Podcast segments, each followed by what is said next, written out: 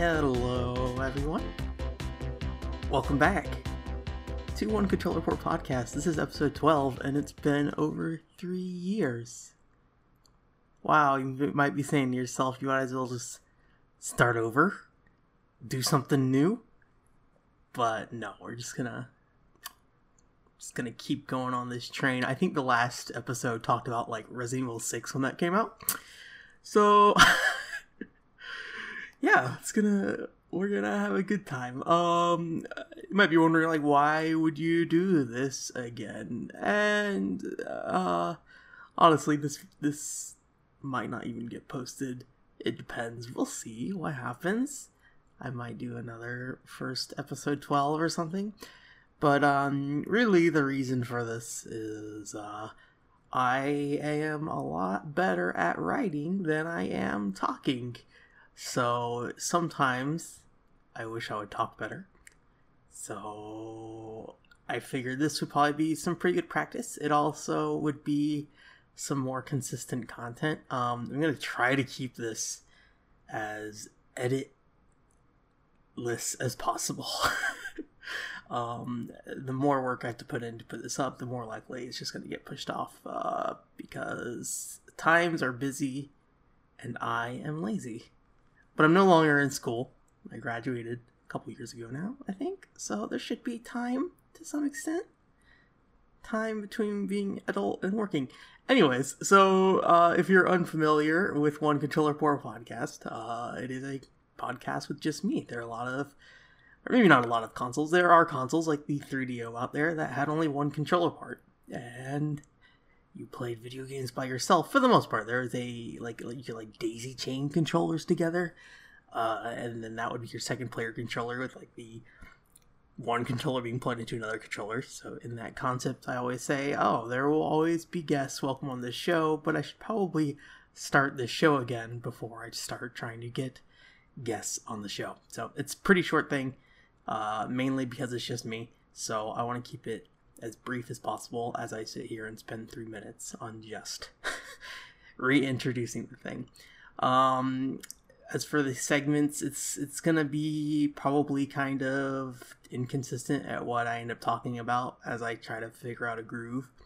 It's probably not gonna be anything super all-inclusive. You're not gonna get an entire week's news out of me. We might talk about one news story or something if I have some particular thoughts on it. And we'll probably talk about some games. Some games that interest me, which generally aren't games that interest other people. So hopefully you learn something if you decide to listen. And we'll go from there.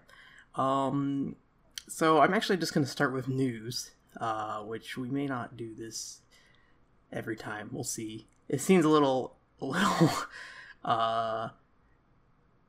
sudden to just talk about news, but I did want to talk about the Kingdom Hearts 3 delay, which I know Kingdom Hearts 3 is a video game that supposedly exists still, and I'm actually kind of, rather the explanation for the delay, and I'm kind of happy with how, what they're planning on now. They gave a 2018 release window in the latest trailer, and considering Square Enix's track record over the last decade, specifically Nomura's, who's, director, I'm actually not sure what his job role is, but he's kind of at the head of the projects like Final Fantasy 13 versus 13, before that transformed to 15 when Tabata took over.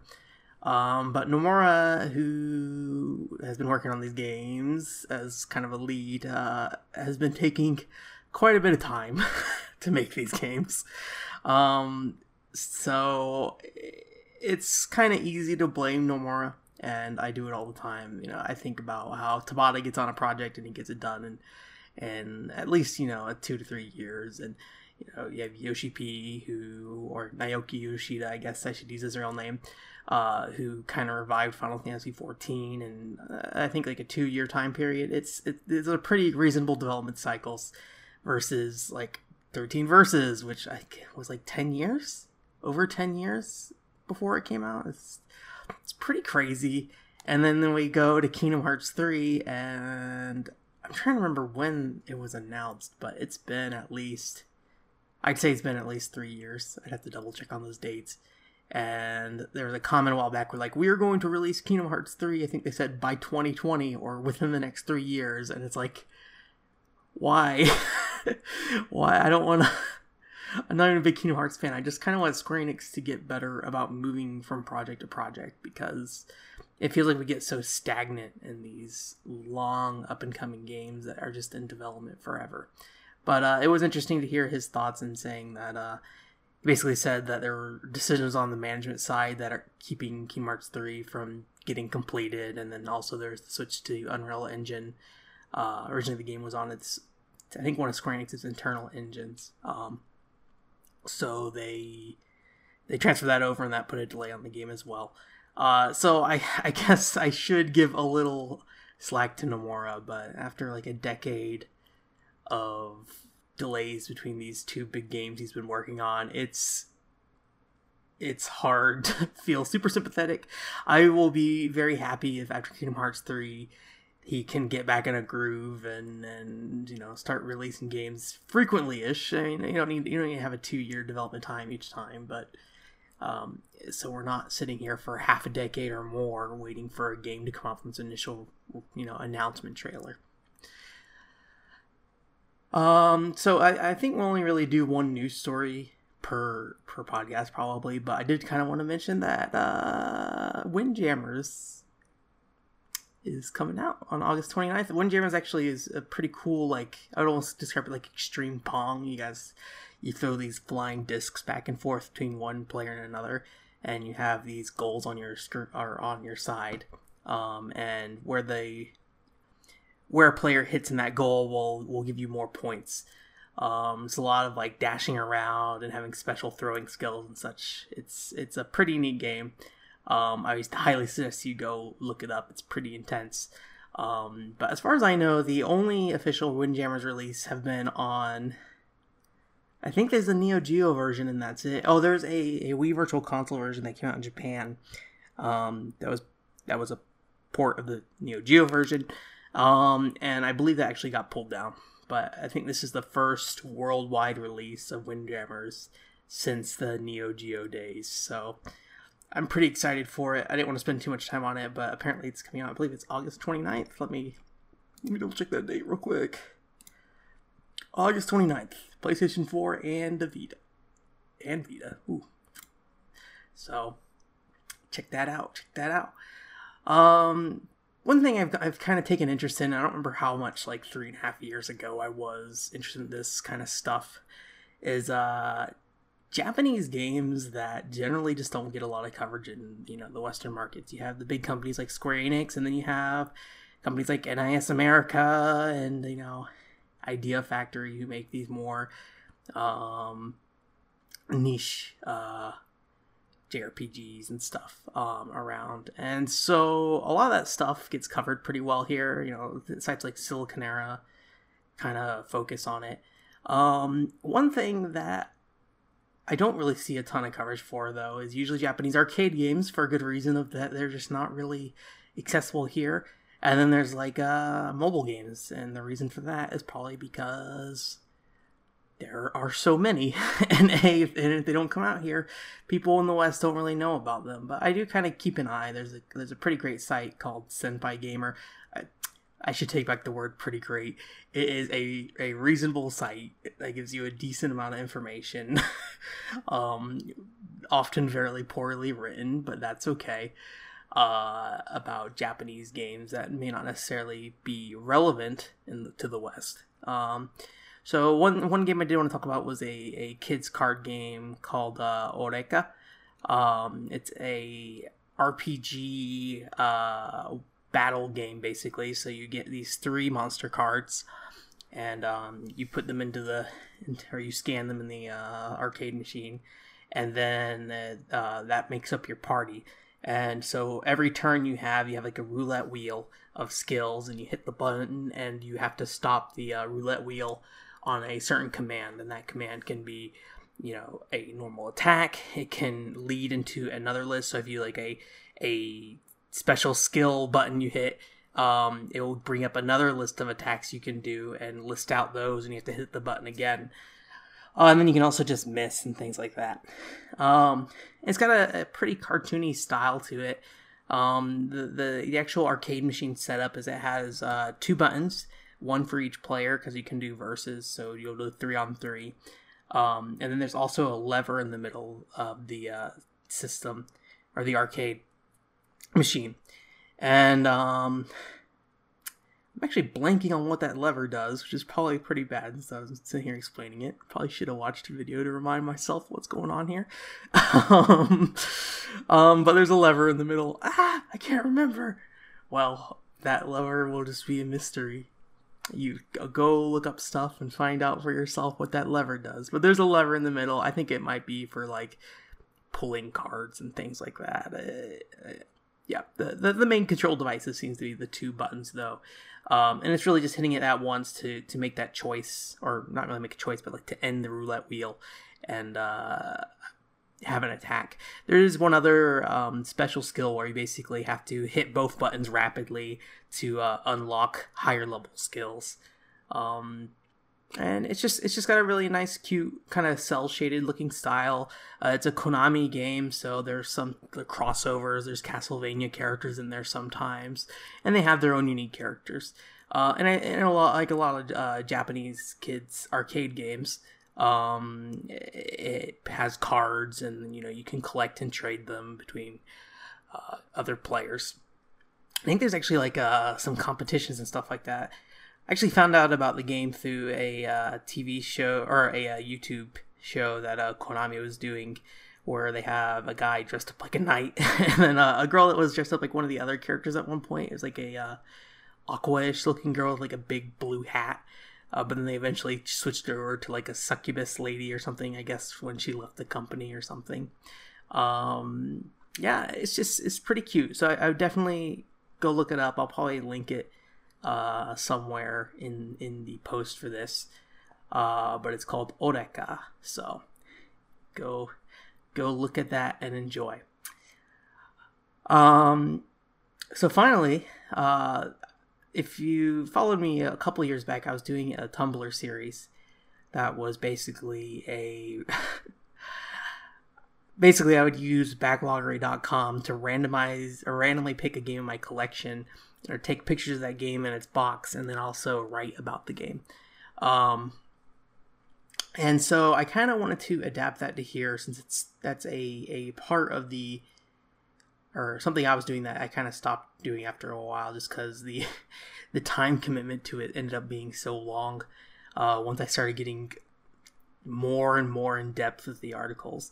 So basically what I'm going to do here, and we're just going to try this way this time, it might not work out great, is we're going to go to backloggery.com. You're going to come with me. All right. I should have opened this beforehand.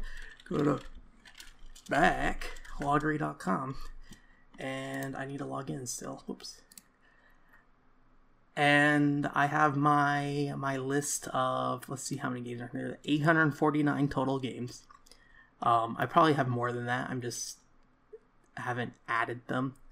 I know about like EDF on Vita, and I haven't added that to this list yet. And I also got a bottle of Generations from a friend for my birthday. So thank you, Anthony. You'll probably never hear this, but that's okay. So basically, I'm going to check all the games in my collection, and then it's going to randomly pick one, and we're going to talk about it a little bit. And hopefully it's something I've played. Grim Fandango Remastered for PlayStation Vita. That's something I haven't played, but there is one thing I can say about that. Grim Fandango is a game that's surprisingly been in my life a long time. When I was a kid, I played quite a bit of PC games. I actually didn't have a console till Nintendo 64, so I always played PC games leading up until then. My father's always been more of a PC gamer, or used to be. Now he's more on the console side, just because the upkeep of keeping a PC upgraded is pretty costly. But one game that I never really understood, or never really even, I guess I was curious about it, but I never looked into it, was Grim Fandango. We had like this big, tall case of games, CD cases with games in them. I would sit there and I'd always pull it out and I'd see it, and there's, you know, Manny, the main character from Grim Fandango, on the case, I think, with one of his like love lady with a little hat on or something. And I just didn't understand what it was, and I think at the time as a kid I was just like, this looks very odd. But over time I had found out more about it, and I'm a big fan of older voice acting. I like cheesy voice acting too, but there's also games that have, I would say for the time, really good voice acting. Something like Snatcher. I think you could probably nitpick at Snatcher if you wanted to, but considering the environment around it at the time, the voice acting then is pretty good. And I'd say Grim Fandango is very similar. It's got a very distinct style to it. Everything's themed after Day of the Dead. I believe that's what it's called, hopefully. and you have these like skeletons walking around that are people, and they just, you know, are a bunch of like stereotypes and have accents and stuff like that. And there's mentions to them being skeletons, but it's not really the point of the game at times. From what I have seen, it's been very everyone's very human. I guess a skeleton is a human thing as is, but it's got a style and a dedication to its characters that I've always been very curious about. And I purchased it on PlayStation Vita a while ago because it came out, and I don't know if it was on sale when it came out or what, but I did want to pick it up just because I kind of wanted to support it at the time, because I'm a big fan of remasters, especially when you get games that are pretty old. I was recently talking about like 32 and 64-bit games that I would love to be running at higher resolutions. I get a little confused by indie developers who make low-polygon games, but then also go, oh yeah, let's do low resolution too. To me, low resolution was always kind of the bad thing about that generation. But I can understand people feeling nostalgic about giant pixels and 3D games and not being able to tell what shit is. So, I'm sorry, I cursed. I don't know if this is going to be explicit or not. We'll see. Anyways, so unfortunately I haven't spent too much time in Grim Fandango. I've only played maybe the first, 30 minutes or so. I need to sit down and play it. I kind of fell off of point-and-click adventure games for a while. I really loved Tales of Monkey Island and spent a lot of time through all the... 5 episodes for that. That's the one by Telltale Games, so it's a pretty late entry in the series. I think the latest entry? I don't think there are any more after that. And I bought a bunch of point-and-click adventure games and then never actually played them. So, except for Indiana Jones and the Last Crusade, which was very confusing and difficult for me. I got to like a Nazi castle and I just couldn't get any further, and I'm sure that save file's gone at this point. That was years and years ago that I had tried to buy that on Steam and play it, so... All right, well, that's going to be the end of this show. 20 minutes is pretty decent for me, I think. So I'm going to go ahead and wrap this up. I don't really know what kind of editing is going to be in here. We may or may not have music. I don't think I'm going to put anything in between segments. The less I have to edit this, the better and easier it is for me to finish it up and just get it out there. I have other projects I'd rather be working on in terms of writing. And while I haven't pushed anything out recently... I can guarantee you there is stuff that I have done and nearly done and in the process of being done. And I think the important thing is going forward is that I don't just focus on one project at a time. I think I need to diversify, keep a flow of projects. Before I publish something, I want to get something else started, even though I haven't published, 2 of my projects that are almost finished. I want to keep something that's more consistent and that I don't get so focused and intertwined in an article. Nier Automata, that article almost killed me. I spent so much time on it and so much energy into rewriting it over and over and over again. And that's not bad, spending that time on it, but I think I needed to take a break and work on other projects rather than just invest myself in that for, I think it was like a month. I had very strong feelings about Nier Automata that were very unpopular. But I'll let you go read that article if you want to. I'll link it if you want it here. I'll just put it right in the description just for you. There you go. Nier Automata. It's It's not a bad game, but it misses the point of Nier, in my opinion. So I'll go ahead and leave you with that bad taste in your mouth. And we'll go forward from there. So thanks for listening. I make absolutely no guarantees, but I'm gonna try to get this thing out every week, if not every 2 weeks. I think every week is a good goal, especially since if I do very minimal editing, it's really gonna be like 30 minutes of my time to get this thing going, I hope. So, alright, you guys have a good day. Bye.